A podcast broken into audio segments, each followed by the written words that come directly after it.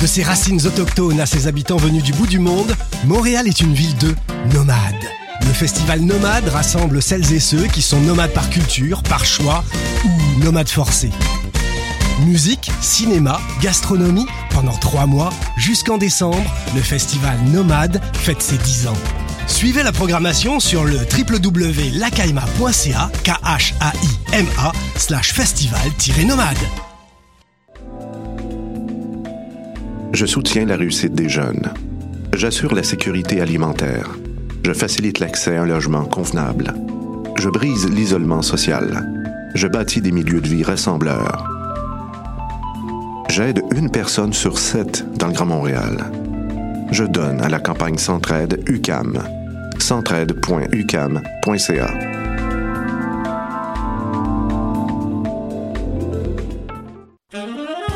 Love Jazz est de retour cet automne pour une 19e édition audacieuse.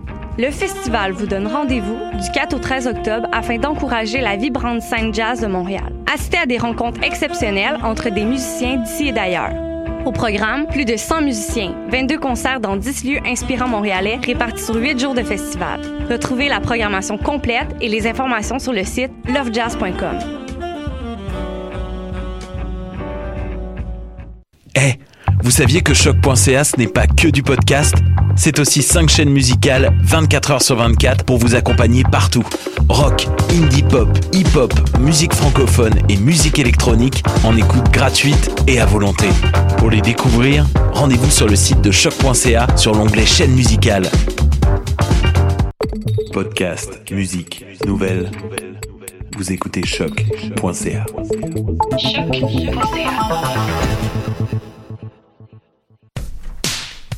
Aujourd'hui, dans Danscussion Co, Audrey Juteau et Hugo Dario nous parlent de leur actu de la scène. Robert Saint-Amour revient sur l'entité du double. Jérôme Pruneau livre sa chronique politique Fête Société. Alexia Martel lève le voile sur l'ASMR. Santé, corps et danse sont abordés avec trois spécialistes. Jérémy Vitupier nous emmène quelque part dans le monde. Jingle.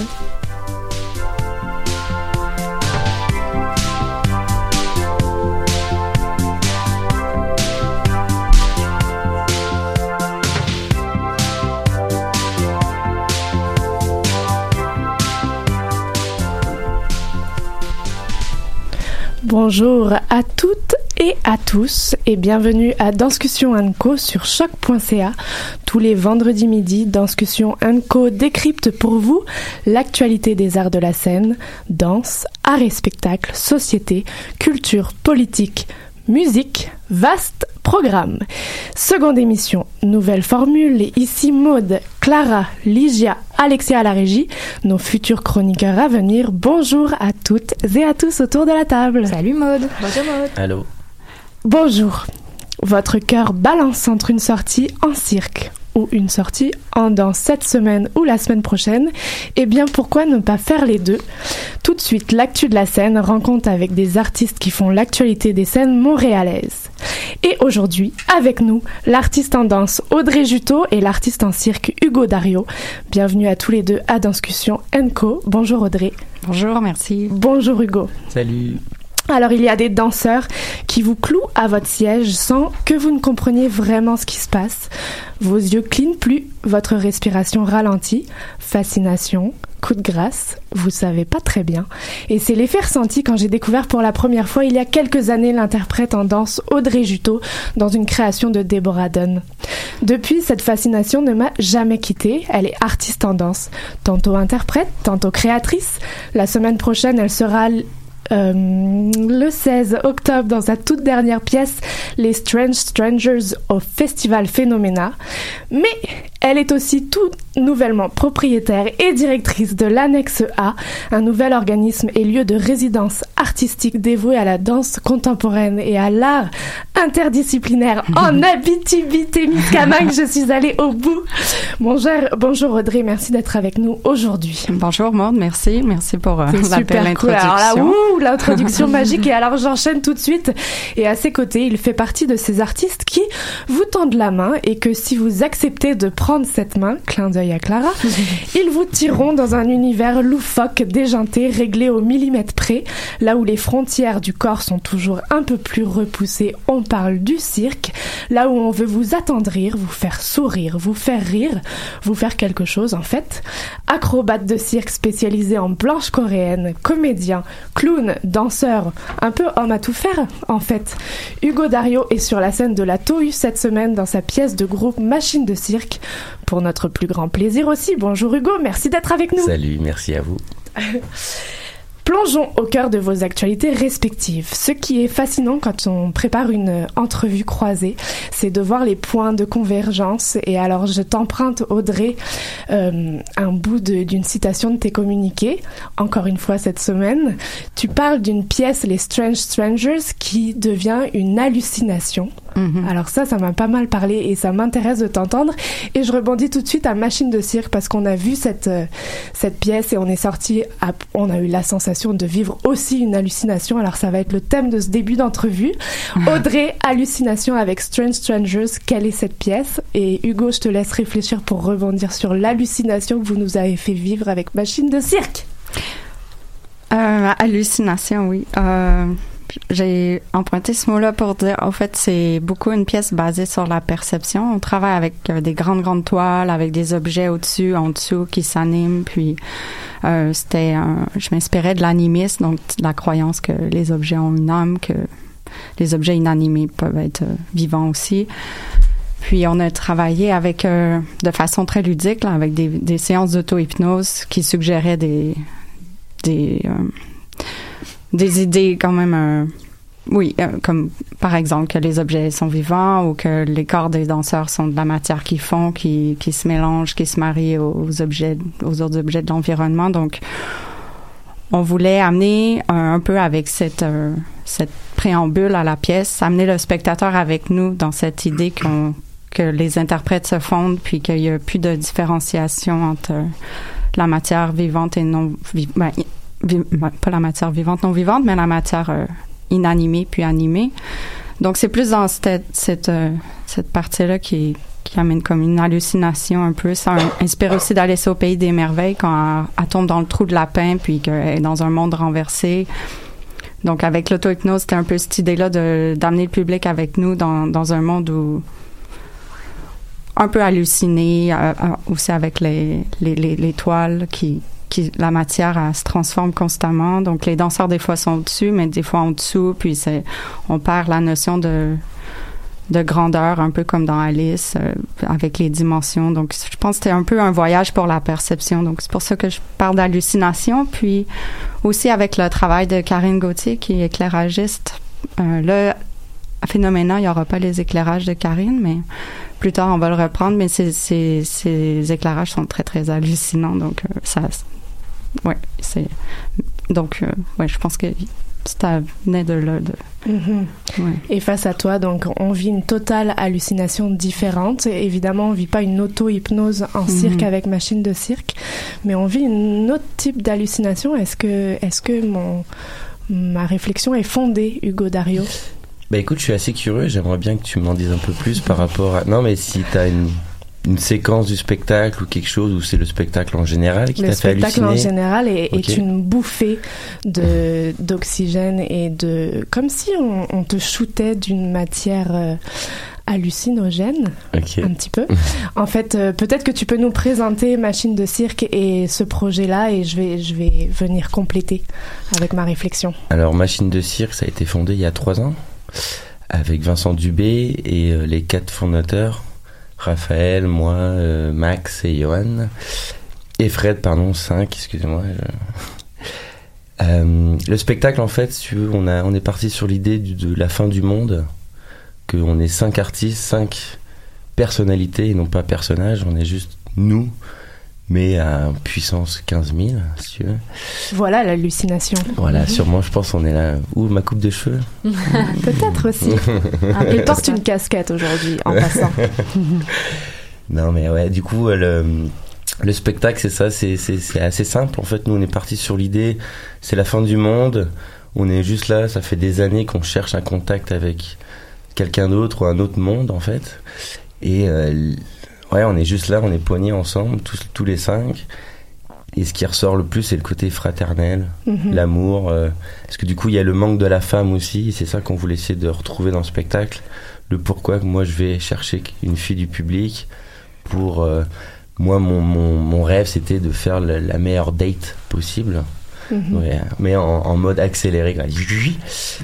Euh, pour Raphaël, par exemple, lui, c'est euh, le côté euh, vieux cirque euh, où tu as les présentatrices qui présentent le numéro comme un vieux magicien. Enfin, on est parti sur ces délires-là. C'est pour ça que le côté de la femme revenait un peu euh, de temps en temps dans le spectacle. Hallucination. Mhm. Vous êtes régis, tous les, les cinq acrobates, Ouais. vous êtes régis par aussi une- un énorme dispositif scén- scénographique, qui est une énorme machine qui est faite de, à la fois d'acier, de, de vieilles fenêtres Ouais, qui coulissent aussi. On a travaillé avec des ingénieurs pour ça, parce que c'est quand même un appareil acrobatique aussi. Donc juste pour pas que ça soit dangereux pour nous. Donc on a eu un travail avec euh, des ingénieurs, donc c'était super intéressant aussi d'échanger ça par rapport à notre histoire, qu'est-ce qu'on voulait euh, monter. Donc c'est un échafaudage, et effectivement, comme tu l'as dit, on a des fenêtres sur chariot, donc on peut avoir un, un pivotis comme ça, et qu'à la fin, en fait, ça monte la machine, une grosse machine pour avoir une connexion et que finalement on réalise qu'on n'a pas besoin de ça, on est juste bien les cinq ensemble. C'est à peu près ça. C'est intéressant parce que il y a un rythme extrêmement effréné dans votre euh, pièce qui est en même temps très dilué par certains moments beaucoup plus attendrissants. Et Audrey, j'imagine que quand on parle auto-hypnose, on parle de ralentir le temps, passer dans un état méditatif. Mhm. Est-ce que c'est le cas Oui, oui, la pièce, il y a un rythme assez, euh, assez lent. euh, mais on reste pas dans l'auto-hypnose tout le long. J'ai plus gardé la, la- un peu la, la pratique qu'on avait comme un préambule, mais après, on va ailleurs. Mais oui, il y a un rythme très... euh, oui, il y, a un- il y a un ralentissement pour... euh, en fait, mais des fois, c'est pas si lent, mais on a l'impression que c'est très lent. Mais, oui. Mhm. On l'a pas encore vu. Oui, moi j'aimerais savoir, Audrey, s'il vous plaît, euh, à propos de- du processus de création, en fait, comment vient l'idée de l'auto-hypnose et de quelle manière, en fait, si vous êtes dans un état, un état d'auto-hypnose, Mm. de quelle manière après vous choisissez, vous faites les choix artistiques, oui. esthétiques qui vont rester dans le spectacle? Euh, donc, comment j'ai eu l'idée de travailler avec l'auto-hypnose ou pourquoi? Je pense dans mes, mes deux autres pièces avant, je travaillais avec un, un chien. Ben, oui, bon, on le sait.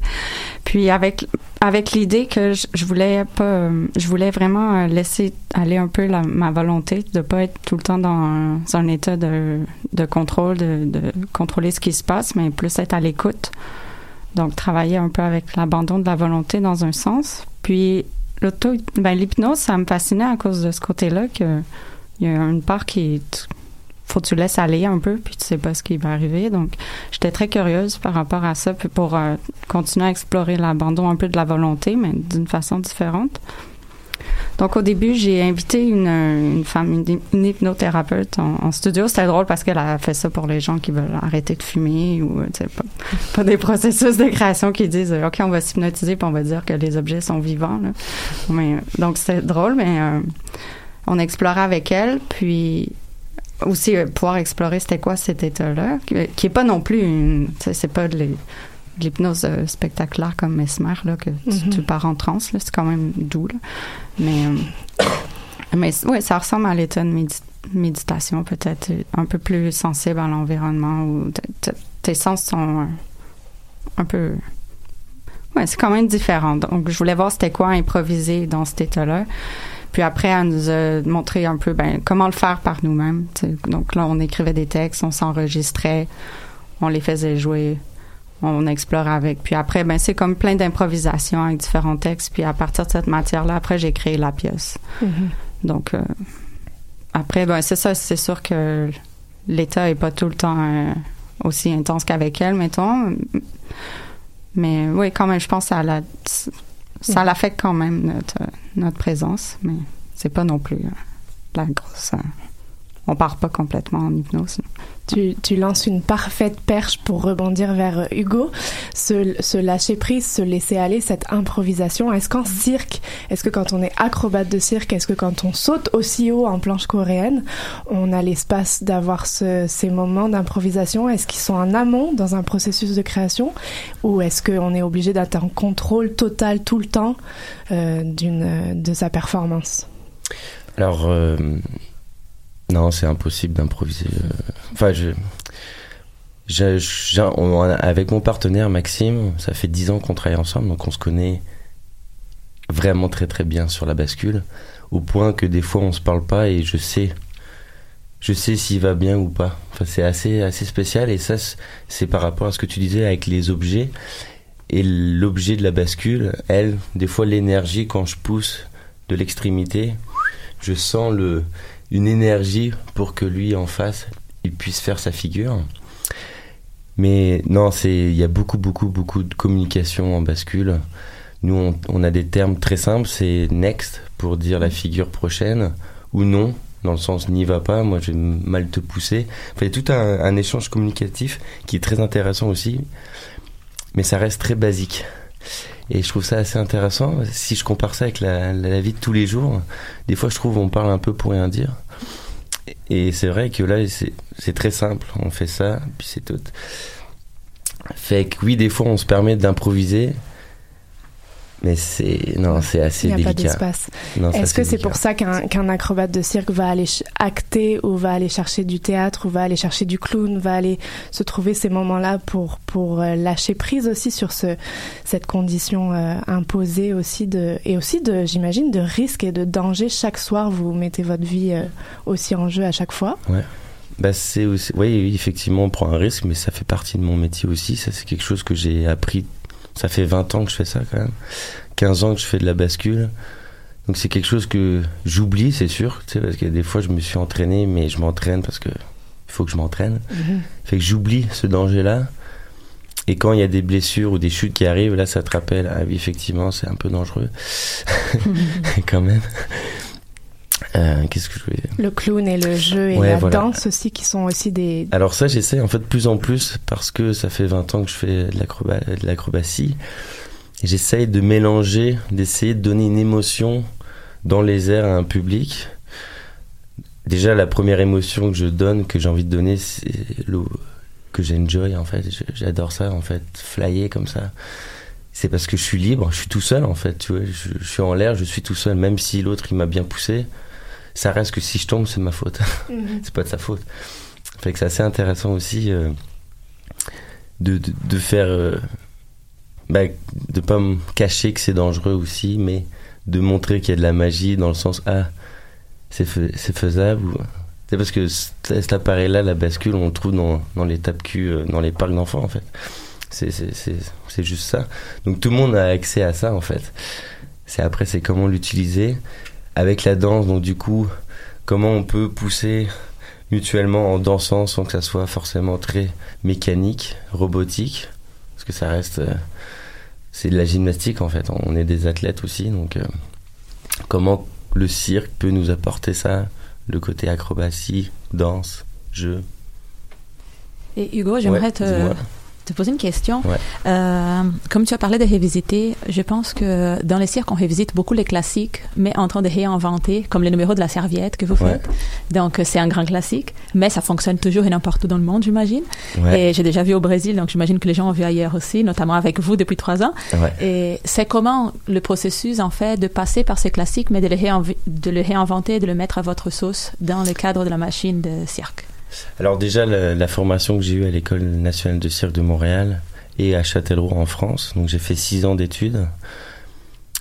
J'ai fait 5 ans de danse classique, 4 ans de danse. Enfin, avec ma formation, me pousse aussi à, à amener... euh, ah bah, pour aller de point A au point B sur scène, je vais y aller en dansant. Mais aussi, je, et machine de cirque, on, est assez- on aime le cirque.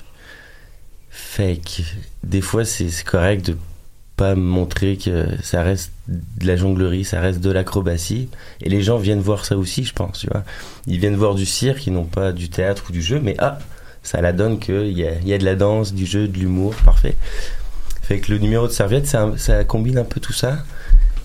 Mais ce qui rejoint les gens, c'est que tu peux faire ça chez vous. on- après la, la tu sors de ta douche, hop, t'as ta serviette.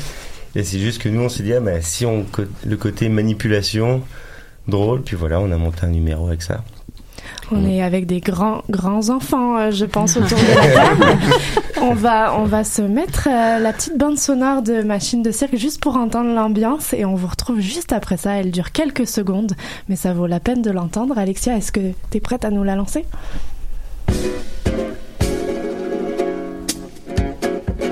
Ça me dit quoi.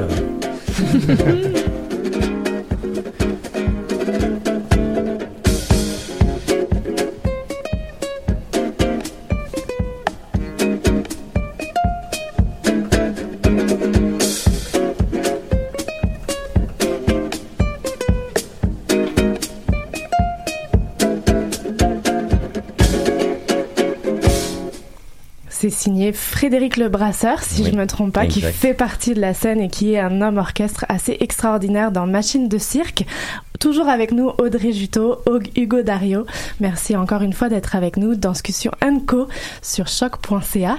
Ce qui m'intéresse, on est dans deux écritures, deux signatures scéniques.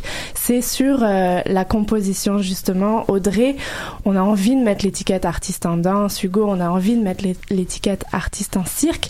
Mais qui sont les penseurs derrière vos créations? Est-ce que c'est vous? Est-ce que vous êtes allé chercher des, des regards ext- extérieurs? Est-ce qu'il y a des, des, des penseurs qui vous ont inspiré? Est-ce qu'il y a des metteurs en scène qui sont derrière vous? Audrey. Ben oui, il y a toute une équipe. euh, les Strange Strangers, comme les deux autres pièces avant aussi, il y a l'interprète Nathan Yaffi, avec qui euh, je collabore souvent. Puis c'est tout le temps de, c'est de la création quand même euh, de façon collaborative. Il y a le compositeur Michel F. Côté, puis la répétitrice extérieure slash conseillère dramaturgique Ginelle Chagnon. Euh, donc euh, ça c'est puis il y a Karine Gauthier aux éclairages. Donc puis tout le monde euh, tout le monde participe tout, le monde dit son opinion puis c'est sûr que bon je, dirige j'organise mais je veux dire c'est c'est quand même il y a la trace de tout, de tout le monde dans la pièce. Les inspirations je oui je suis beaucoup inspirée par des philosophes mais bon là je fais pas de c'est pas conceptuel ça reste une pièce de danse. Ben, mais en, fait, ouais, danse, mais c'est mélangeant. Des fois, les gens disent ça. C'est quand même interdisciplinaire, le mélange avec les arts visuels, puis la performance, la danse. Mais oui, là, j'étais beaucoup inspirée par euh, la philosophie de de l'affect encore, puis qui donc qui met sur un même pied d'égalité tous les êtres, les êtres vivants, les animaux, les donc euh, puis les, les objets, donc un peu comme l'animisme. Puis donc ça c'est c'est souvent je lis beaucoup de choses là-dessus, puis ça m'inspire. Mais Mhm. Et Ouais. puis ton, ton corps investi dans, dans cette euh, création, est-ce que, est que l'investissement corporel ressemble à d'autres euh, investissements On a pu te voir dans Déborah Dunn, Estelle Clarton. euh, ah, c'est très différent quand même. Je pense pas que Allé chercher ailleurs dans le travail corporel et physique? ouais ça ça se ressemble pas physiquement, je trouve. Euh, Est-ce que tu aurais quelques mots pour nous donner cette, cette sensation physique de, de là où tu nous emmènes avec Strange Strangers? Ben, c'est beaucoup dans les sensations, le- la sensation de toucher aussi là, avec la matière. euh, c'est euh, c'est très mou. C'est c'est pas. euh, mhm.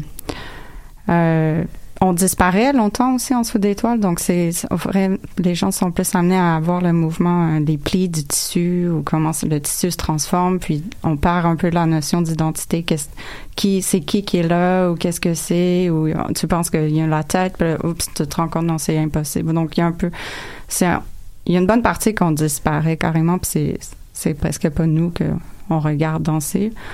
Mais quand on est là, la qualité est très euh, ouais, sensorielle pour nous en tout cas, puis je pense pour euh, le spectateur aussi de se fondre dans la matière. Mhm. Mhm.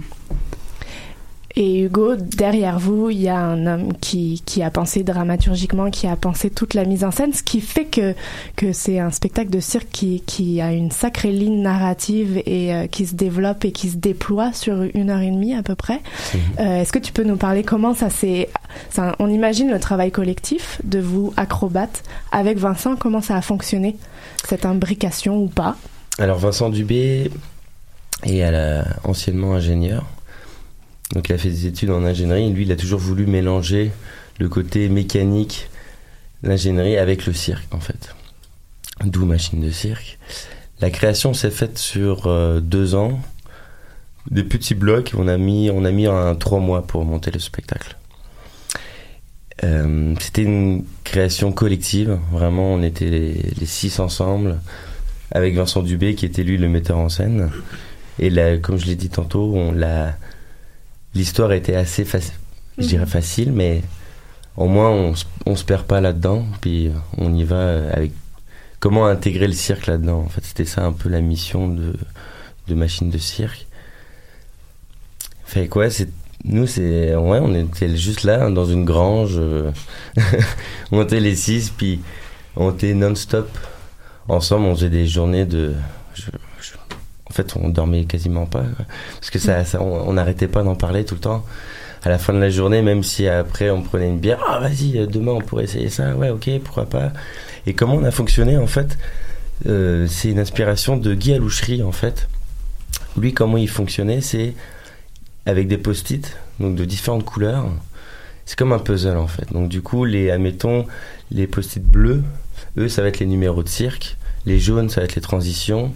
Euh, les rouges, ça va être dans la machine, ok Et là, on pose ça dans le désordre, puis juste l'équilibre des couleurs. Ah, ok, on essaye ça, ok, on essaye ça. Ah, finalement, on se rend compte que non, ce bleu-là, il, il fonctionne pas, on va le mettre là. On switch, puis à un moment donné, euh, juste visuellement, on a le spectacle, comme un livre en fait. Et euh, ça, c'était hyper intéressant de travailler comme ça. Donc, et puis je pense que ça peut s'appliquer pour n'importe quelle création, que ce soit une heure et demie ou un numéro de cinq minutes. Merci beaucoup, Hugo. Eh, ça me fait plaisir. Merci beaucoup, Audrey. Merci. Vraiment, merci à tous les deux d'avoir été avec nous aujourd'hui. Courez voir Machine de cirque à la Tohu jusqu'au 14 octobre et les Stranger Strangers le 16 octobre à la Sala Rosa. Courte pause musicale et on se retrouve après avec le billet spectateur de Robert Saint-Amour.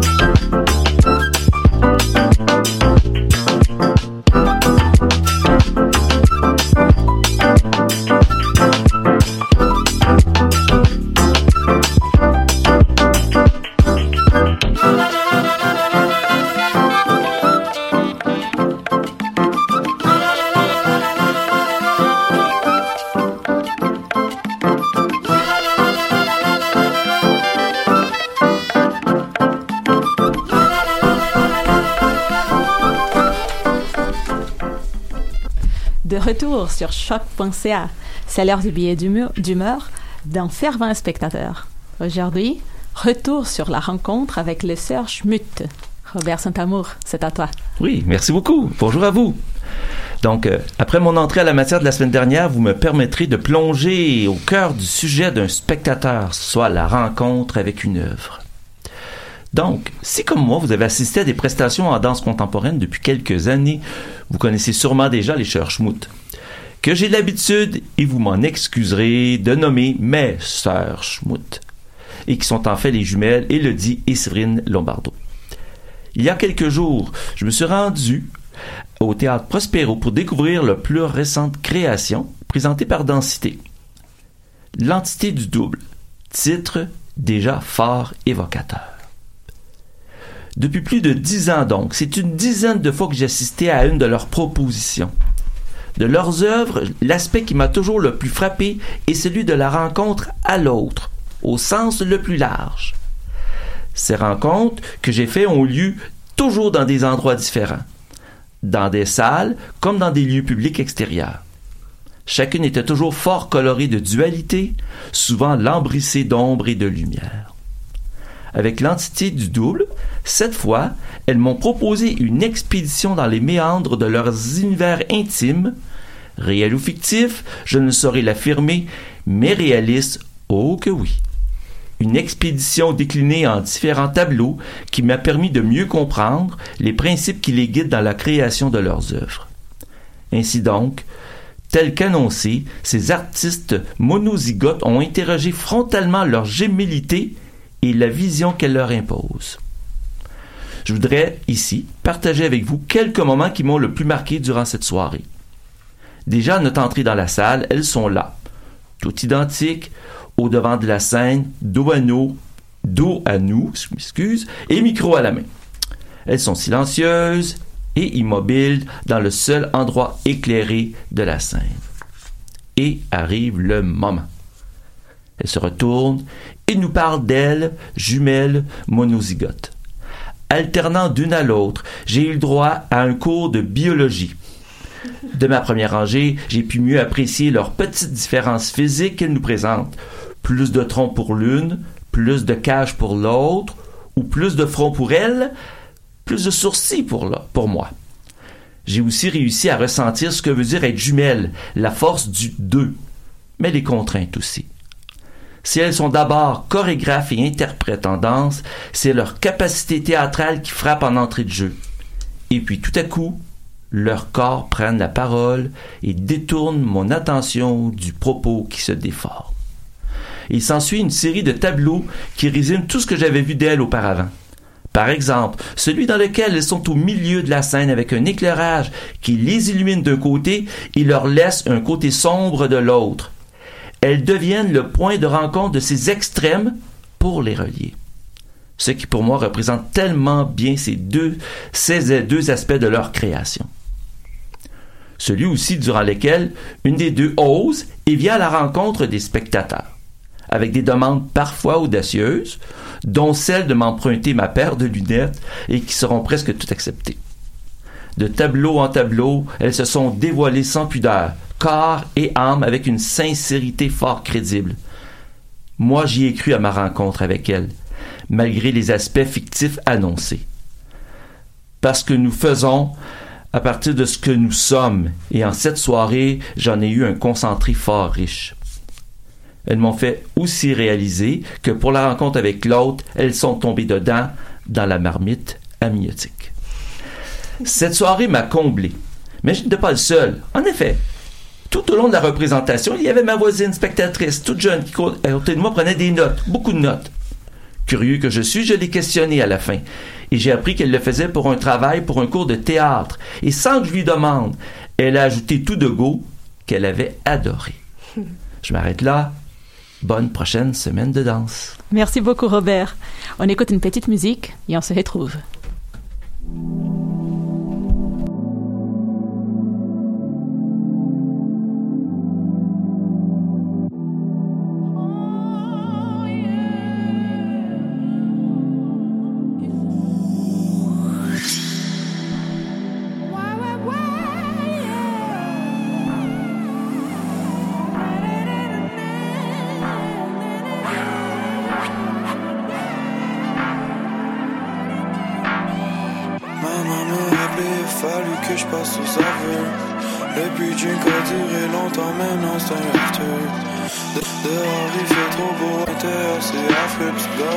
Balcon, balcon.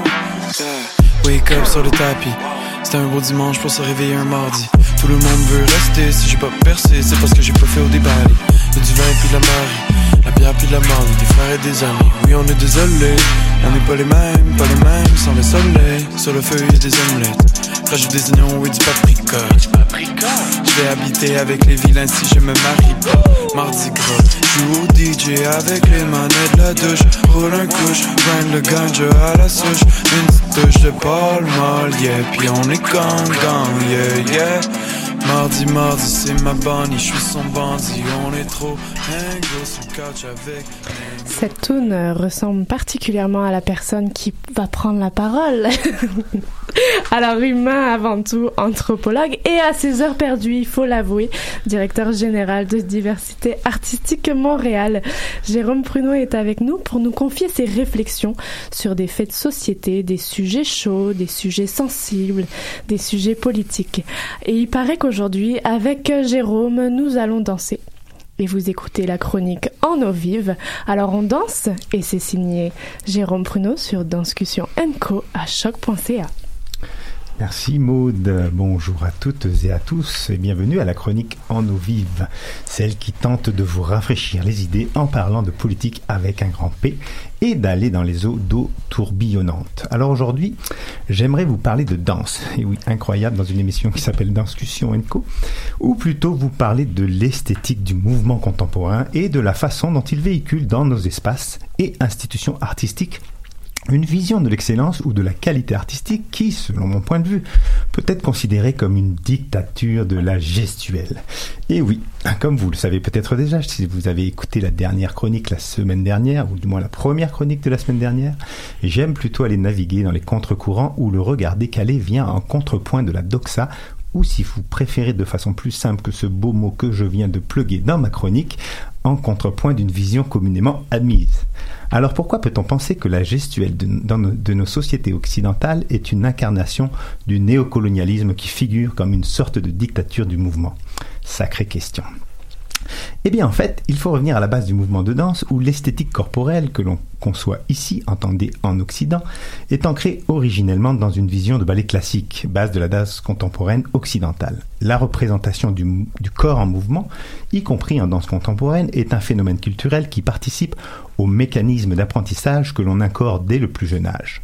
Marcel Mauss, père de l'ethnologie moderne, puis Pierre Bourdieu, célèbre sociologue, parlaient tous deux d'habitus, cette incroyable capacité à intérioriser l'extériorité au plus jeune âge, puis à extérioriser l'intériorité à l'âge adulte. Comprenez ici le processus de reproduction sociale ou, pour imager le propos et le simplifier, le fait que des chiens ne font pas des chats.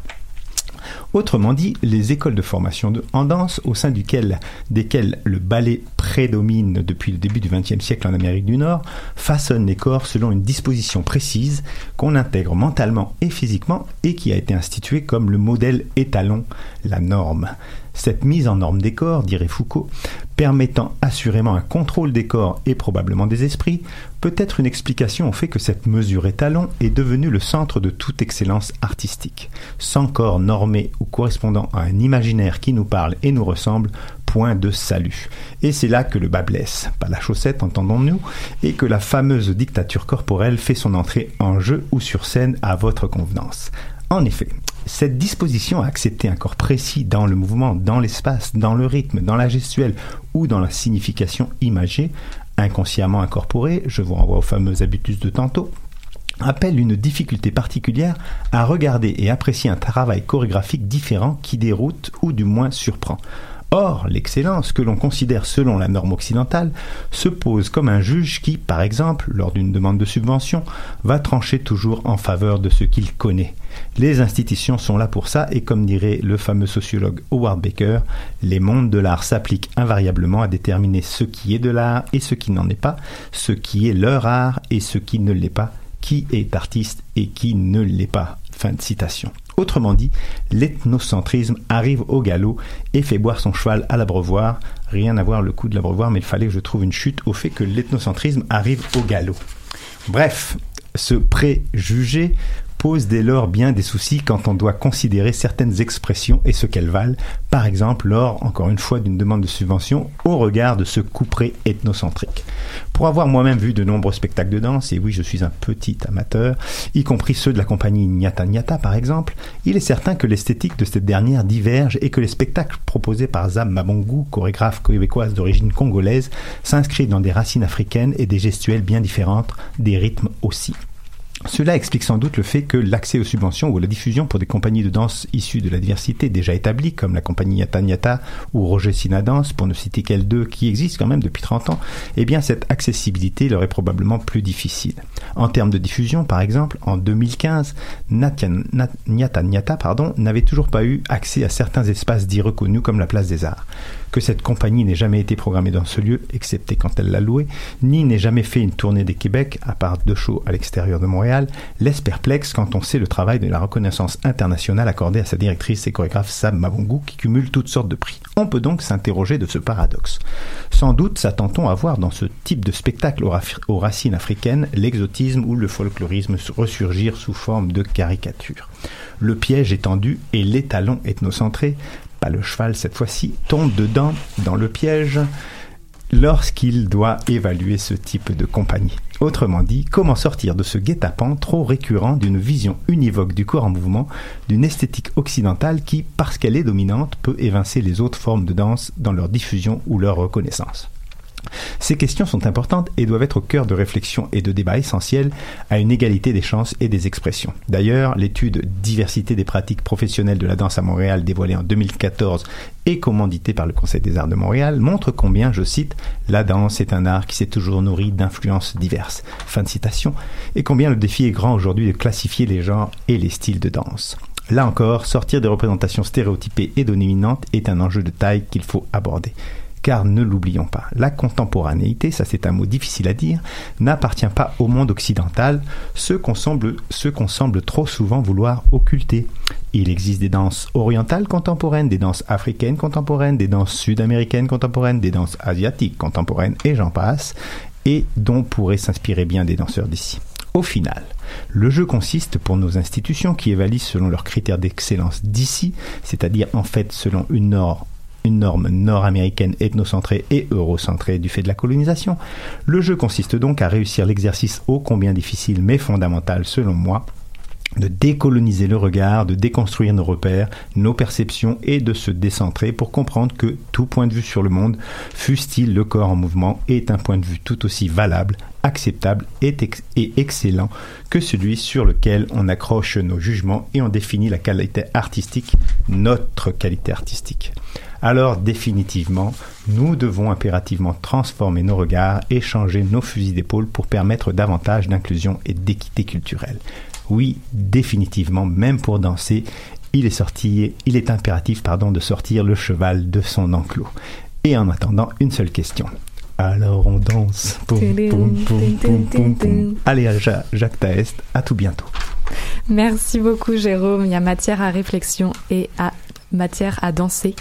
On s'écoute une petite musique et on se retrouve juste après.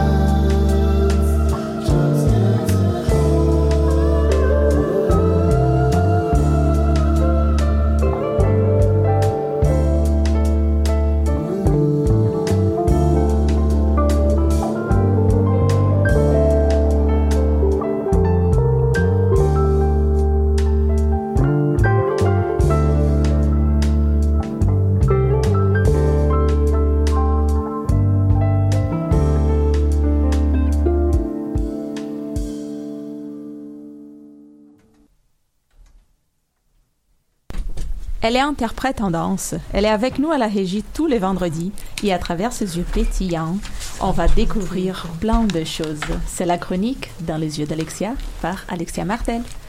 Alexia, de quoi tu vas nous parler cette semaine? Euh, bonjour. Alors, euh, cette semaine, j'avais envie de vous parler euh, d'une petite découverte que j'ai faite de moi-même dernièrement. Il y a juste une petite chronique avant vous.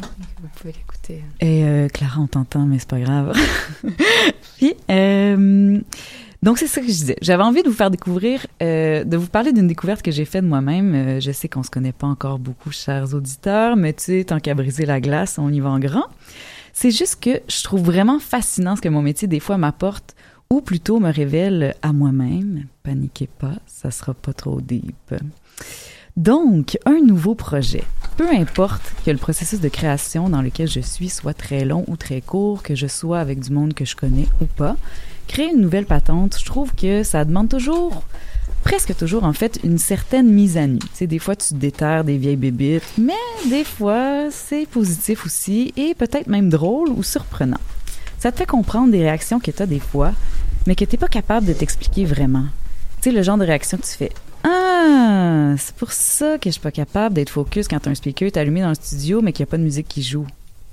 Vous me suivez pas, hein? Pas grave, je vous mets en contexte.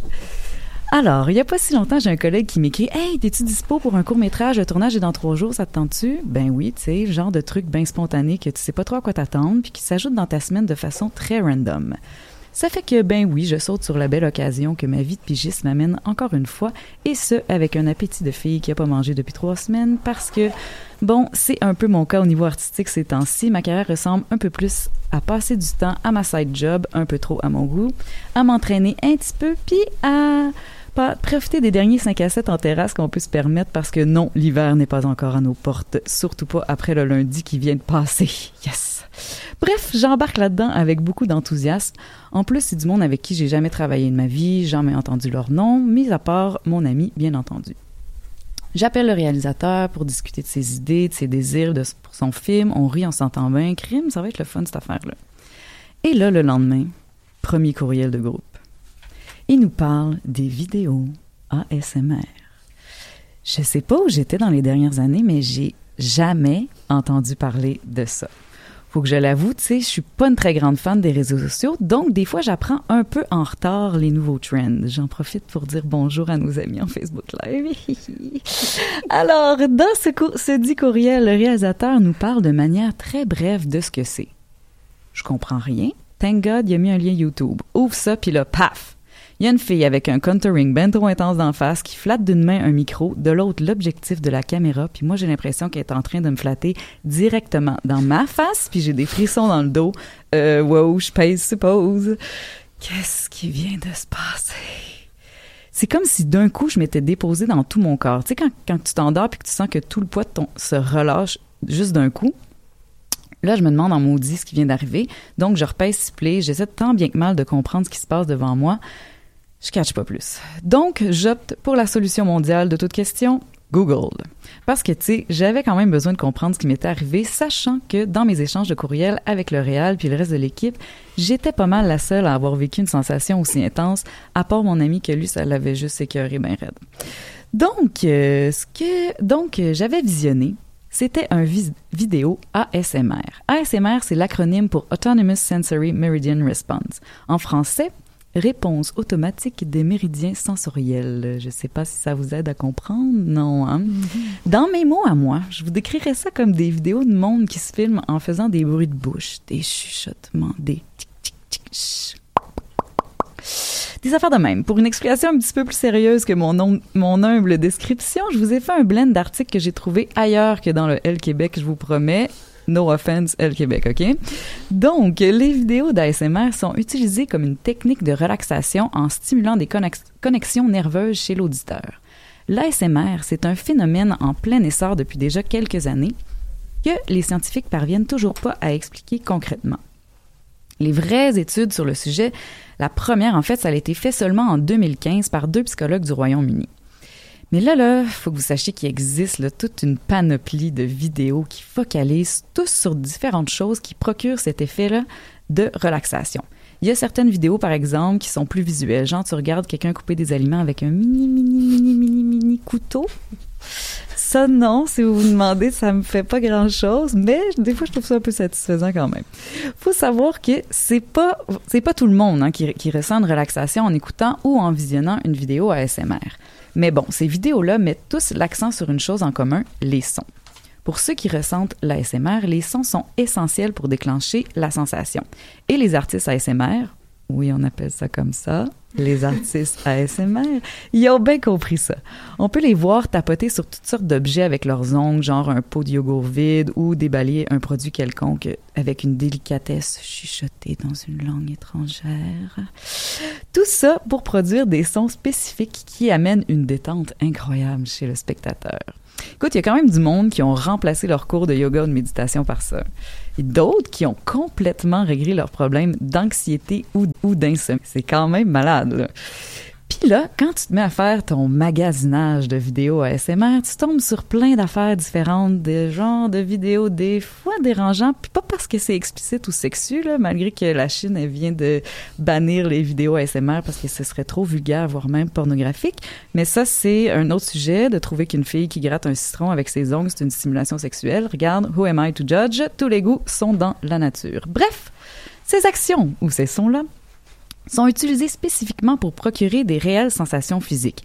Mais comme les goûts sont différents dans la vie, une vidéo peut être hyper relaxante pour moi et carrément agressante pour quelqu'un d'autre. Il y a d'autres scientifiques qui comparent ce phénomène-là à une sorte de frisson musical. Tu sais, ça fait quand même plusieurs années que des chercheurs à travers le monde ont démontré que l'écoute d'une musique qui nous touche provoque la libération de dopamine dans certaines aires du cerveau, précisément au moment où on ressent le frisson comme la nourriture, le sexe ou la drogue. Donc, la musique active le système de récompense et ça nous procure une, euh, une ou plusieurs sensations. Et c'est ça qui se serait passé avec les vidéos ASMR que j'ai expérimentées. Donc, j'ai pas vraiment de conclusion à cette belle affaire-là, mis à part que je vais pouvoir demander à ce qu'on ferme le maudit speaker quand il n'y a pas de musique, qui joue avec une explication plus ou moins scientifique. Fait que je dirais qu'on peut voir ça comme mon ajout aux grandes discussions d'aujourd'hui. Tu sais, je me dis que tu mélanges, tu sais, t'ajoutes à ton rendez-vous d'ostéo un petit vidéo ASMR puis tu vas être top shape pour ta prochaine tournée. Merci beaucoup, Alexia. On se couchera moins bête ce soir. On, va pouvoir euh, faire euh, suite avec nos, invités euh, pour voir si c'est une option envisageable pour eux. on va s'écouter une petite musique et on se retrouve pour les grandes discussions pour parler santé, corps et danse. À tout de suite.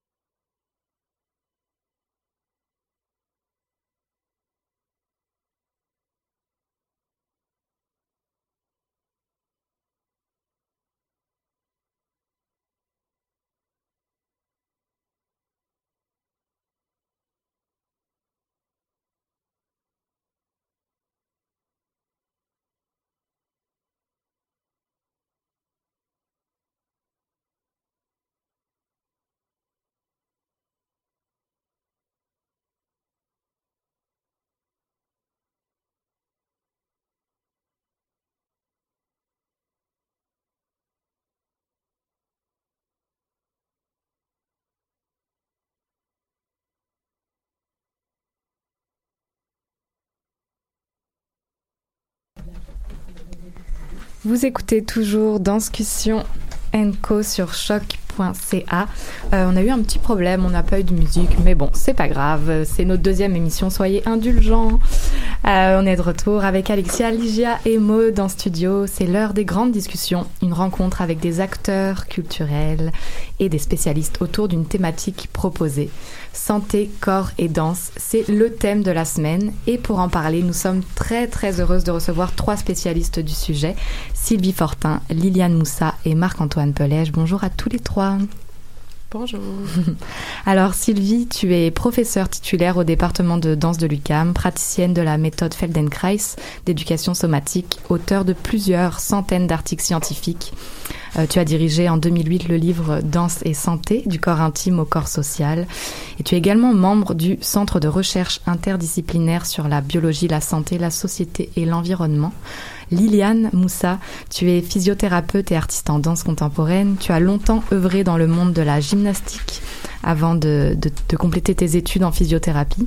Ta pratique est largement consacrée aux artistes de la scène. Tu as notamment travaillé avec beaucoup de compagnies euh, comme euh, les ballets jazz de Montréal, les grands ballets canadiens ou encore l'école supérieure de ballet de Québec. Et tu es toi-même chorégraphe et interprète. Marc-Antoine, notre homme de la situation, tu es ostéopathe, toi aussi familier avec euh, le milieu de la danse car tu es d'abord formé professionnellement à la danse classique et c'est ton désir de venir en aide aux danseurs et aux athlètes qui te pousse à entreprendre des études en ostéopathie. Et tu es toi-même aussi un athlète avec plusieurs euh, triathlons et demi-marathons à ton actif, euh, donc spécialiste notamment de la course à pied. Alors voilà, voilà maintenant que les présentations sont faites, j'aimerais commencer par vous demander de nous expliquer en quelques mots en quoi consistent vos, vos pratiques euh, respectives, à savoir euh, la physiothérapie pour toi euh, Liliane, l'ostéopathie pour toi Marc-Antoine et puis la, la, méthode Feldenkrais pour Sylvie, et en quoi aussi ces pratiques se rapprochent et se différencient? Parce qu'on a tendance un peu à, à s'en mêler les pinceaux avec tous ces, ces termes. Alors, je te, regarde, Liliane, je vais te laisser la parole en première. Euh, D'accord. Alors, euh, ben, dans ma pratique de physiothérapie, c'est sûr qu'il y a des choses qui chevauchent euh, les autres professionnels de la santé. Euh, puis je me fais poser cette question-là à chaque semaine, si c'est pas à chaque jour. C'est quoi la différence entre mm-hmm. un ostéopathe? Qui je devrais aller voir? Euh, mais en fait, je pense que la spécificité de la physiothérapie, c'est vraiment euh, l'évaluation de la biomécanique puis la rééducation par les exercices. Il n'y a pas d'autres professionnels de la santé qui œuvrent, qui est spécialisé pour faire ça, pour réhabiliter des blessures par l'exercice puis la réhabilitation biomécanique du mouvement.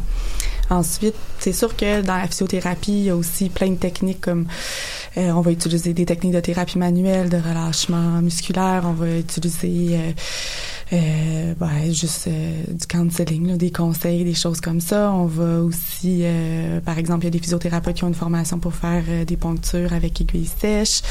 Il y a toutes sortes de méthodes, en fait, qui sont utilisées, mais ce qui se qui est la spécificité de la physiothérapie, c'est les exercices, c'est les réhabilitations des, blessures par les exercices. Fait que c'est ça que j'aurais tendance à dire, en fait. Parfait. Marc-Antoine, l'ostéopathie? L'ostéopathie va redonner une mobilité, euh, peu importe l'endroit du corps, peu importe par quel moyen on va le on va l'adresser. Donc soit en traitant l'articulation en soi, soit en allant chercher plus tout ce qui est attaché sur les articulations.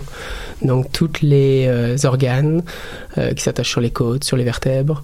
Euh, et puis on va aller chercher des relâchements musculaires aussi mais en travaillant sur plusieurs zones à la fois. Donc on va chercher toujours aussi en ostéopathie à aller à la cause du problème. Donc remonter d'un problème de cheville qui peut être dû à une problématique euh, d'intestin qui euh, est tendue pour X ou Y raison, comme la vie d'aujourd'hui. On est tous euh, stimulés de diverses façons. Donc c'est vraiment redonner de la mobilité et puis après ça, compléter notre travail avec d'autres thérapeutes pour aider au plus la personne qui est dans notre bureau. Mm-hmm. Sylvie, toi, on va parler d'éducation somatique. Alors, c'est un large terme, mais toi, tu es spécialiste de la méthode Feldenkrais. Donc, est-ce que tu peux nous expliquer un peu plus euh, quelle est euh, cette méthode? En fait, la méthode Feldenkrais, c'est une méthode de conscience de soi par le mouvement. Ça se pratique en groupe ou en individuel. En groupe, euh, le professeur utilise pas la démonstration visuelle comme un cours de danse, mais vraiment les paroles guident la personne à faire des mouvements par la parole. Et en individuel, le professeur utilise son toucher manipule, bouge euh, les parties du corps de la personne. Mais en fait, euh, depuis les années 2000, je m'intéresse à la conscience corporelle, à la méthode Feldenkrais et à la danse, euh, je dirais au service de la santé puis du mieux-être des danseurs au début des années 2000, mais depuis le début des années 2010, je m'intéresse à utiliser la danse puis la conscience corporelle au service de la santé puis du mieux-être de différentes communautés, des groupes de femmes qui souffrent de fibromyalgie, qui, trou- qui souffrent de troubles alimentaires, euh, qui sont, euh, comme là présentement, euh, je suis membre de la chaire de recherche UCAM Art, Culture et Mieux-être, puis on a un projet avec euh, des femmes du pavillon Les Oitiers, c'est-à-dire des femmes ex-itinérantes, ex-toxicomanes, problèmes de santé mentale. Donc, j'ai- dans les 20 dernières années, je dirais que j'ai eu deux axes un peu complémentaires par rapport à cette conscience de soi qui peut servir notre mieux-être peu importe qu'on soit danseur ou pas, mais cette méthode de conscience corporelle, le Feldenkrais, qui peut aider autant la réhabilitation des blessures euh, que la performance artistique comme telle, parce que tu deviens beaucoup plus conscient de comment tu exécutes les mouvements ou comment tu fais de la course, du marathon, pour être plus performant, parce qu'on sait que déposer son pied avec une toute petite différence de transfert de poids, ça peut faire une différence énorme dans une pirouette ou dans un 32 km. Donc euh, voilà, mes deux axes de recherche pour euh, les dernières années. Justement, cette notion de prévention, elle est vraiment extrêmement importante. Donc, on, parle de, blessure, prévention de la blessure, mais est-ce que vous, avez beaucoup de gens qui viennent vous voir après cette blessée ou, finalement vous arrivez quand même à, soutenir des gens qui viennent pour les, les prévenir en fait? En fait, c'est un peu aller voir le docteur avant, avant d'être malade, quoi. Euh, ouais, dans, moi, dans ma pratique, la plupart des gens qui viennent sont déjà blessés, là, ou ils viennent pour une douleur, hum, pas nécessairement une blessure traumatique, là, mais souvent chez les danseurs des blessures chroniques. Euh, mais de plus en plus, j'essaie de développer cette pratique-là un petit peu plus préventive. Là, j'ai, j'en ai des danseurs qui vont venir. Il y a tout le temps euh, dans le milieu de la danse, euh, ben, il y a le facteur financier qui joue euh, un rôle, c'est-à-dire que ça coûte des sous de consulter quelqu'un. Fait que quand ça va bien, ben on se dit peut-être pas, je vais aller mettre mon argent dans autre chose, je vais aller m'entraîner, tout ça. Mais je pense que c'est je pense que c'est important de commencer, ben pas de commencer, mais juste comme d'intégrer davantage cette idée-là, de dire comme c'est une bonne idée peut-être d'aller juste me faire une petite consultation, je dirais comme un six semaines avant de commencer un nouveau contrat, si si le danseur c'est six semaines à l'avance. Euh, mais tu sais, juste de dire comme bon ben j'ai ça qui s'en vient, c'est une nouvelle création, je sais pas exactement. euh, qu'est-ce qu'on va me demander de faire, mais ce chorégraphe-là travaille de telle, telle, telle manière. Euh, Est-ce que tu peux juste me regarder? Est-ce que je suis prête euh, physiquement à assumer ce travail-là? Euh, si oui, ben tant mieux. Sinon, est-ce que tu peux me donner des outils? tu sais? Puis ça, je pense que c'est vraiment manquant dans le milieu de la Mhm. danse. Moi, j'essaye euh, tranquillement, pas vite, de, de développer une, conscience, puis pas une clientèle, en fait, là, de gens dire comme, Ben, vous pouvez venir me voir en prévention, puis on, va prendre le temps de faire ça, puis ça rassure beaucoup, en fait, là, puis je pense que les danseurs ont beaucoup besoin de ça, de se faire rassurer, de dire comme, OK, oui, t'es prêt, ah non, t'es pas prêt, mais t'as le temps de t'organiser pour l'être, ou tu sais, c'est, c'est ça, parce qu'ils sont beaucoup laissés à eux-mêmes, en fait, là, les danseurs, je trouve, dans leur prise en charge de la santé.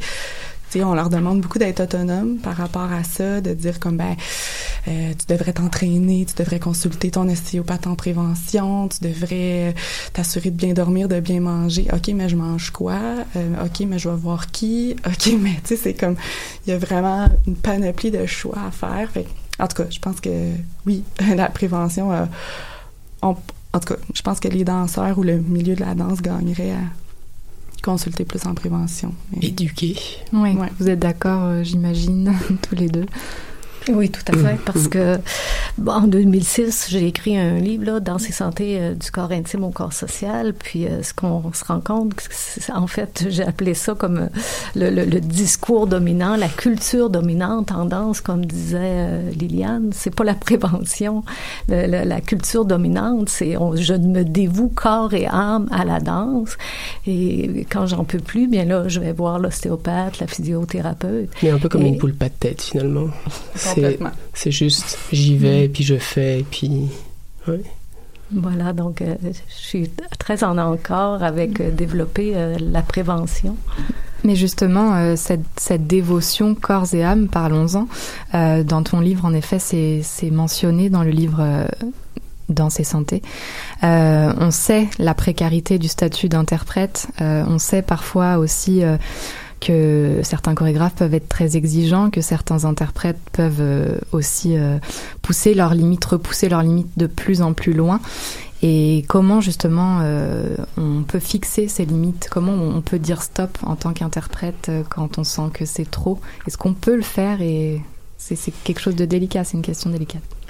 C'est toujours euh, l'opportunité. hein. Donc, euh, un danseur, dans une certaine précarité, va saisir les opportunités quand elles sont là. Donc, c'est quand il n'y en a pas ou quand il n'y a pas de choses à faire, c'est s'entretenir. Donc, ça revient à ce que disait Liliane, c'est comment tu es capable de t'éduquer toi-même en dehors de tes contrats pour être capable de maintenir une certaine forme et pas sombrer dans euh, ton canapé, tes séries et puis le reste, comme nous parlait tout, à l'heure Alexia. Donc c'est toute cette éducation-là euh, qui est nécessaire, soit quand tu vas voir un thérapeute, soit que tu t'éduques toi-même en allant faire certaines classes. Et euh, après ça, la précarité financière, ben, il y a des thérapeutes qui proposent euh, des tarifs préférentiels pour les danseurs. Il y a des, des cours de, peu importe que ce soit yoga, Feldenkrais, gyrotonique, pilates et autres, qui sont aussi... euh, il y a des danseurs qui font ça, donc qui sont conscients. Donc, il y a toute une base de données, une banque de données de ces gens-là qui sont, euh, comment dire, euh, là pour les danseurs, qui sont prêts à les aider à s'éduquer.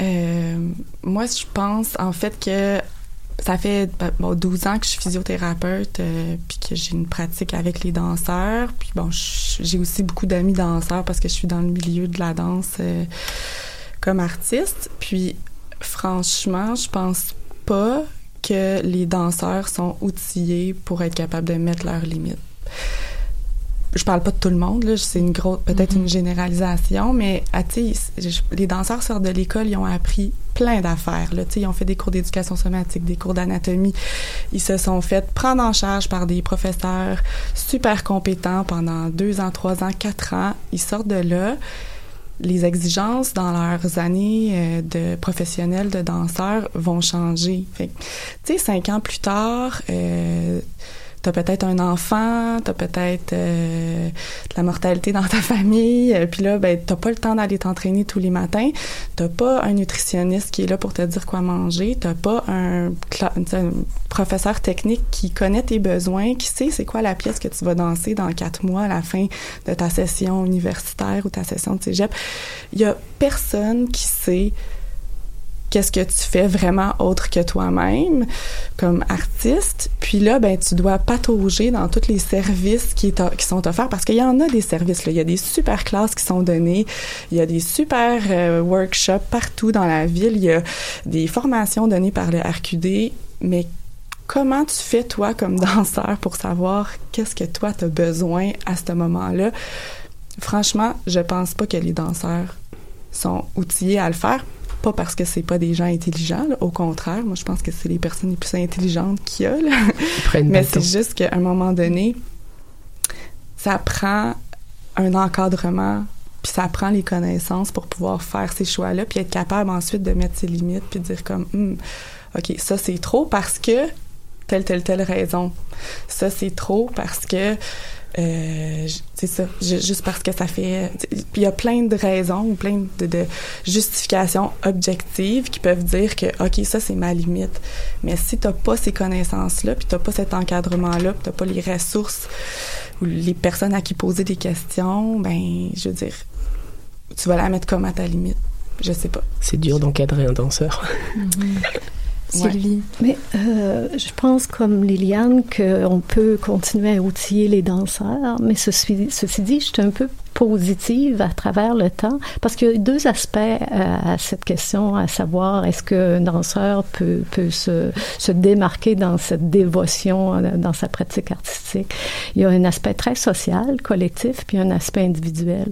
Puis quand je, je dis que je suis positive, c'est que dans les dernières années, il y a quand même eu l'Union des artistes avec un mouvement de qui aident à, prendre la parole. Il y a eu, il y a quelques années, le blog de Catherine Villot. Il y a beaucoup d'actions qui sont menées par le regroupement québécois de la danse. Mais malgré que collectivement, on voit une volonté de changement, euh, même en améliorant les dynamiques relationnelles, la communication entre les chorégraphes, les interprètes, mais il reste que sur le plan individuel, c'est jamais facile de se démarquer. On appelle ça un discours dominant parce que c'est dominant. Alors, se comme individu, c'est pas facile.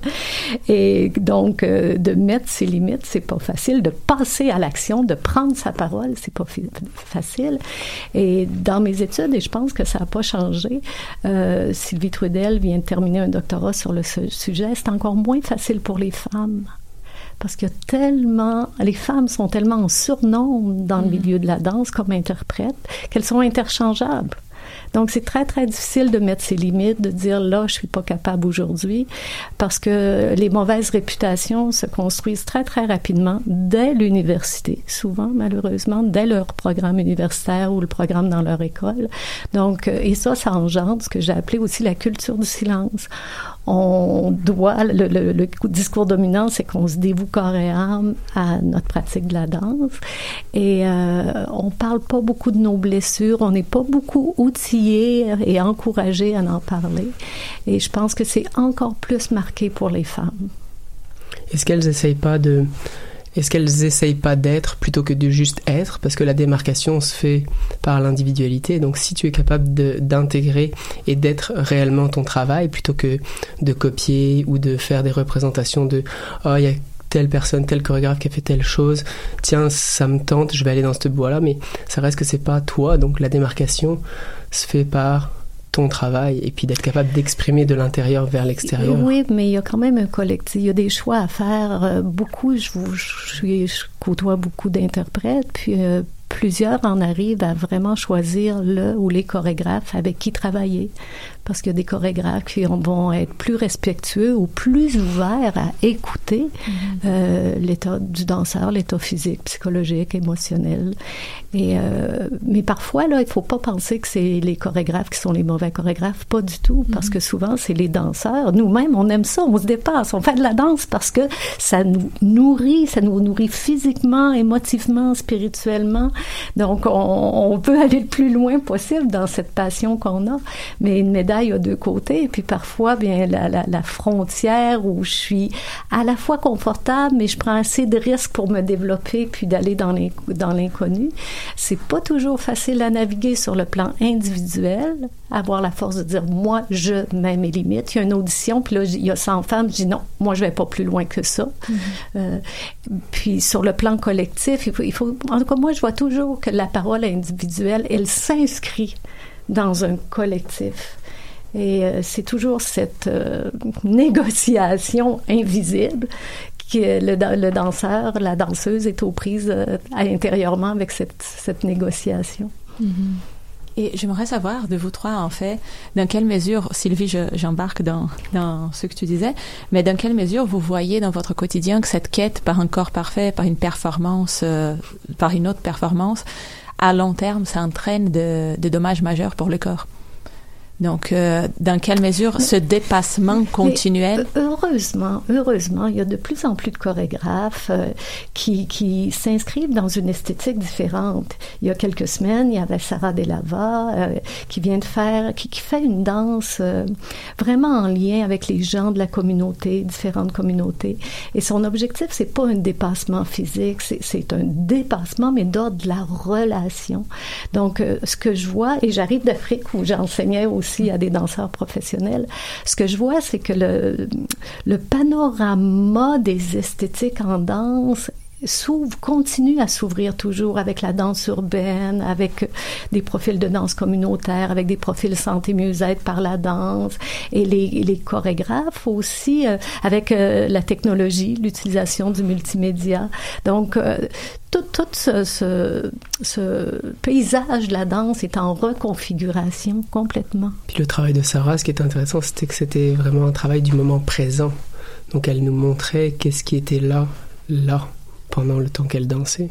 Et mais dans le milieu de la danse contemporaine, euh, que vous disiez qu'il y a cet effort et cette envie de se dépasser continuellement, comment ça peut entraîner au nom des problèmes pour les gens qui sont moins compréhensibles, compréhensibles, comment ça se passe? Je, pense que, en fait, euh, c'est normal dans le parcours d'un danseur de se blesser parce qu'il travaille avec son corps. Euh, Marc-Antoine ben, il va y a, pas ça dépend là, je vais pas dire mais je veux dire il va y avoir des inconforts, il va y avoir des blessures traumatiques ou pas. Euh, c'est sûr qu'il y a plein de manières de les éviter, puis plein de manières de les prévoir, puis euh, il y a comme toute une hygiène de vie qui vient avec ça.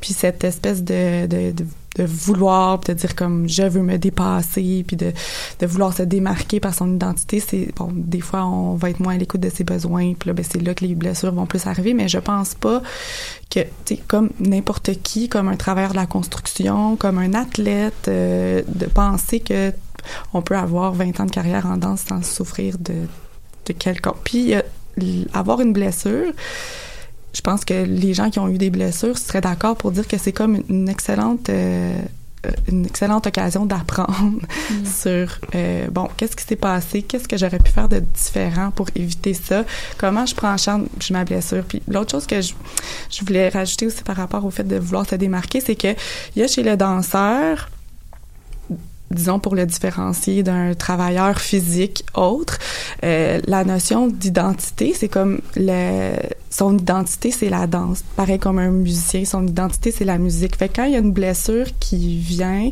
puis que la personne se trouve dans une situation où est-ce qu'elle peut plus pratiquer euh, son, son art, en fait, ben elle se trouve dans une situation est-ce que son, c'est comme toute son identité se met, euh, tombe. En fait, je dis, bon, je, je suis quoi, moi, si je ne peux pas danser? Fait qu'il y a toute une espèce de, de, de on dit catastrophization, mais une espèce de, de, situation où est-ce que là, c'est on, imagine le pire, en fait. C'est comme, oh mon Dieu, je me suis fait une hernie discale, je ne pourrai plus danser, je vais perdre mes contrats. Euh, tu sais, c'est comme, il y a beaucoup, beaucoup, associé à l'identité, il y a beaucoup cette espèce d'esprit-là de dire comme, parce que j'ai une blessure, ma carrière est finie, ou parce que j'ai une blessure. Euh, puis c'est cette espèce de précarité là puis c'est super complexe il y a comme la précarité du travail le fait que euh, on veut pas perdre des contrats on veut pas mais c'est de juste je pense qu'on peut normaliser un petit peu plus la blessure puis en ayant les outils pour en prendre soin je pense que c'est quelque chose qui serait comme plus sain que de dire comme faut absolument pas que je me blesse, faut absolument pas que je me blesse. en tout cas, je sais pas, c'est comme une réflexion comme ça, là, c'est mm-hmm. peut-être pas super clair. Être conscient de, être conscient de son mouvement, être conscient de comment tu bouges, être conscient de pas, euh, parce que finalement c'est le perfectionnisme des de beaucoup, puis il n'y a pas juste les danseurs, mais de chercher euh, dans une activité euh, physique, sportive, qui est la danse ou les autres sports, c'est ça qui va aller chercher la blessure. Puis du coup, ça, ça en vient à une non-conscience, c'est quoi ma limite?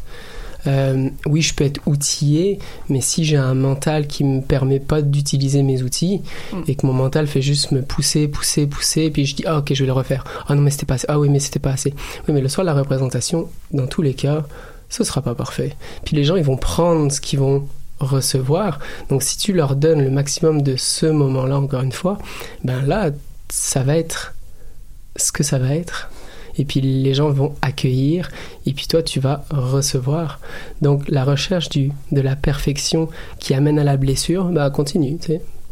Mais c'est pas là-dedans que tu vas t'épanouir réellement en tant que personne et danseur.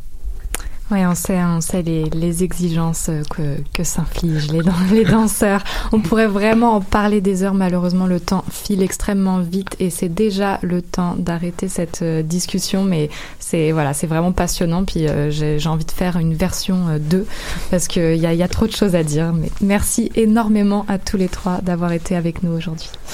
On va s'écouter une petite musique puis on se retrouve tout de suite après.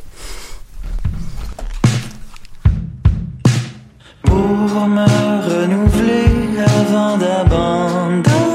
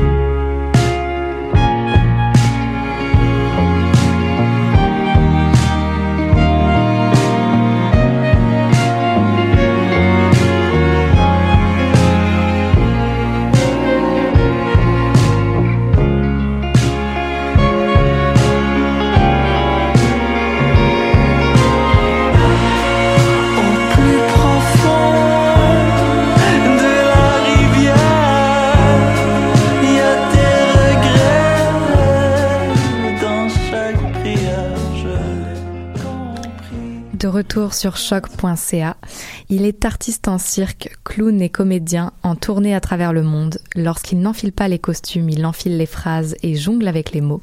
Tout de suite, c'est le balado Quelque part dans le monde par Jérémy Vitupier. Écoutons Rappelle-toi l'ennui.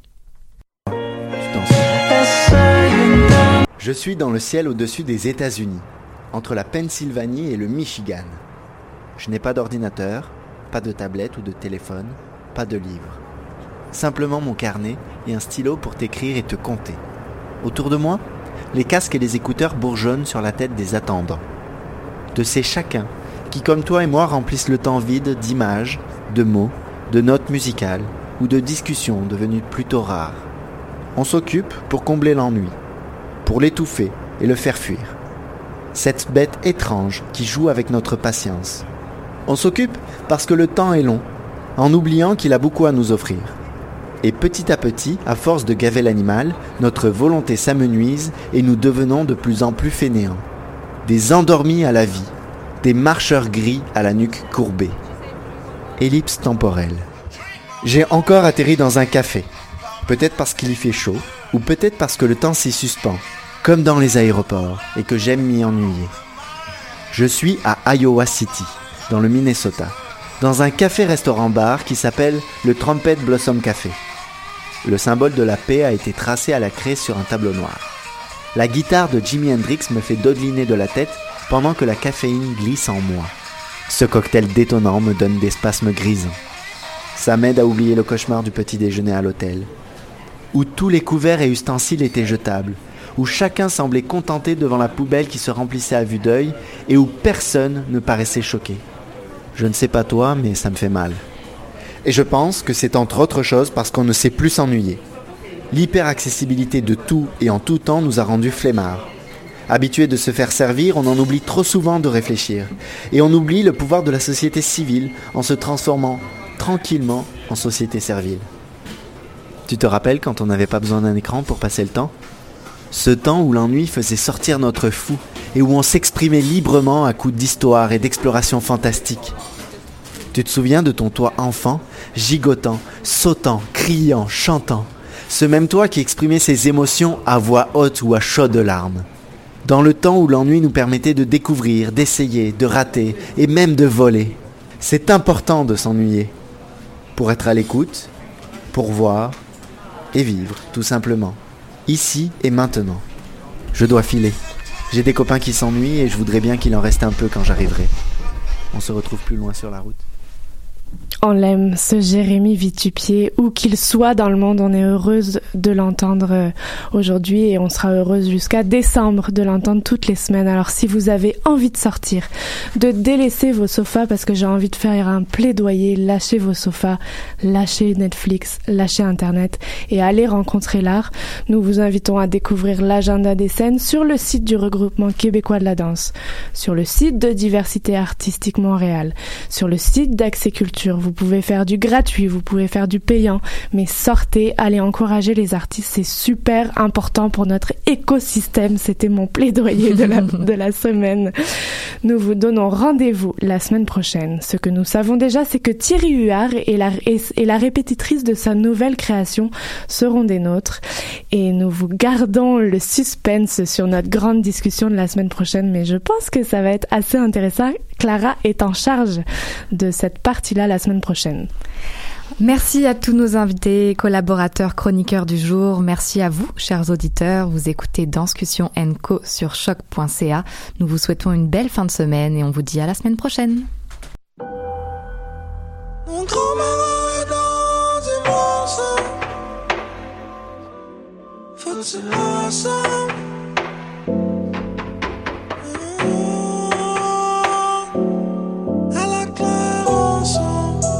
Autos qui ne font pas skip. Franchis les 36, deux doigts dans le nez en skip. Le moteur s'étouffe, rhumatisme. Vos fromages sont bons, mais ne font pas skip. Tout ce qui compte, yeah. La famille, la famille, la famille. Tout ce qui compte, yeah. La famille, la famille, la famille. Tout ce qui compte, yeah. La famille, la famille, la famille. Tout ce qui compte, yeah. La famille, la famille, la famille. La seule chose qui compte, yeah. Famille, la famille, la famille, tout ce qui compte. Yeah. Famille, la famille, la famille, tout ce qui compte. Yeah. Famille, la famille, la famille, la famille, la famille, la famille, la famille, la famille, la famille, la famille, la famille, la famille. Tu sais qu'on est fucking Roll en famille à la claire ensemble, ouais, pénassé sera ici dans la minivan. Pull up et deal ou pas pick up le laptop, le load n'est garanti miniman. On fait ça à maison depuis way back. La moyenne au bâton ment pas elle Si tu peux aller sur le site, vas-y checker nos stats. À la point comme ministère finances, tu vois NRB qui rapatrie les stats. Distribution des récoltes, on est tous dans le même bateau, sur le même calendrier. La saison est bonne, on va manger costaud, ça commence à s'enligner. Félix, tu sais que tu peux peser vous plaît. Avant tu pensais pas que c'était ce que c'était, mais finalement t'as changé d'idée. Y'a juste mon team qui relate. Y'en de mon nom qui répond à l'appel. Le public veut que ça brasse à la clave et que ça paye. La famille, ta famille, la famille, bah ouais. Sa famille, ta famille, ma famille, ok. La famille, la famille, la famille. Tout ce qui compte, La famille, la famille, la famille. Seule chose qui compte. La famille, la famille, la famille, la famille. Tout ce qui compte. La famille, la famille, la famille, la famille. Tout ce qui compte. La famille, la famille, la famille, la famille, la famille, la famille, la famille, la famille, la famille, la famille, la famille, la famille. Pas besoin de nouveaux amis dans mon set. L'impression qu'on se connaît depuis deux siècles. On faisait des bitos, des VC cassettes. Ça se peut que tu me croises pas dans des 5 à 7. Dans mon programmation, puis je call off. On voyage soit 4 au pont loge. On fait une douzaine de mains aides. Y'a pas de coquillage, y'a pas de take-off. Pense encore la thune de ma date au bada. Pas touché au cachet de celle avec Abba. Regardez dans le ciel. À l'automne, les euros migrent au Canada. On kiffe les euros, j'ai précisé plus tôt, mais j'ai dû répéter pour ces fils de puceaux. Faut qu'on j'ai saigné comme le pif de Bruno. Volias plus petite que la b de Pruno. Tout ce qui compte, yeah. La famille, la famille, la famille. Tout ce qui compte, yeah. La famille, la famille, la famille. Tout ce qui compte, hey. La famille, la famille, la famille. Tout ce qui compte. La famille, la famille, la famille, la famille, la famille. Seule chose qui compte. La famille, la famille, la famille, la famille. Tout ce qui compte. La famille, la famille, la famille, la famille. Tout ce qui compte.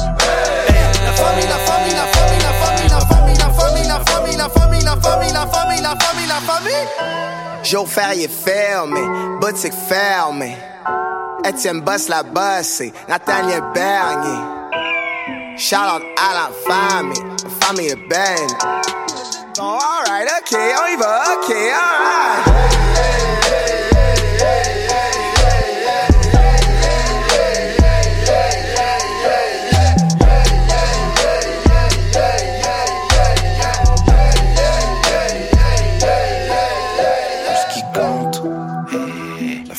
La famille, la famille, tout ce qui compte. La famille, la famille, la famille, tout ce qui compte. La famille, la famille, la famille, tout ce qui compte.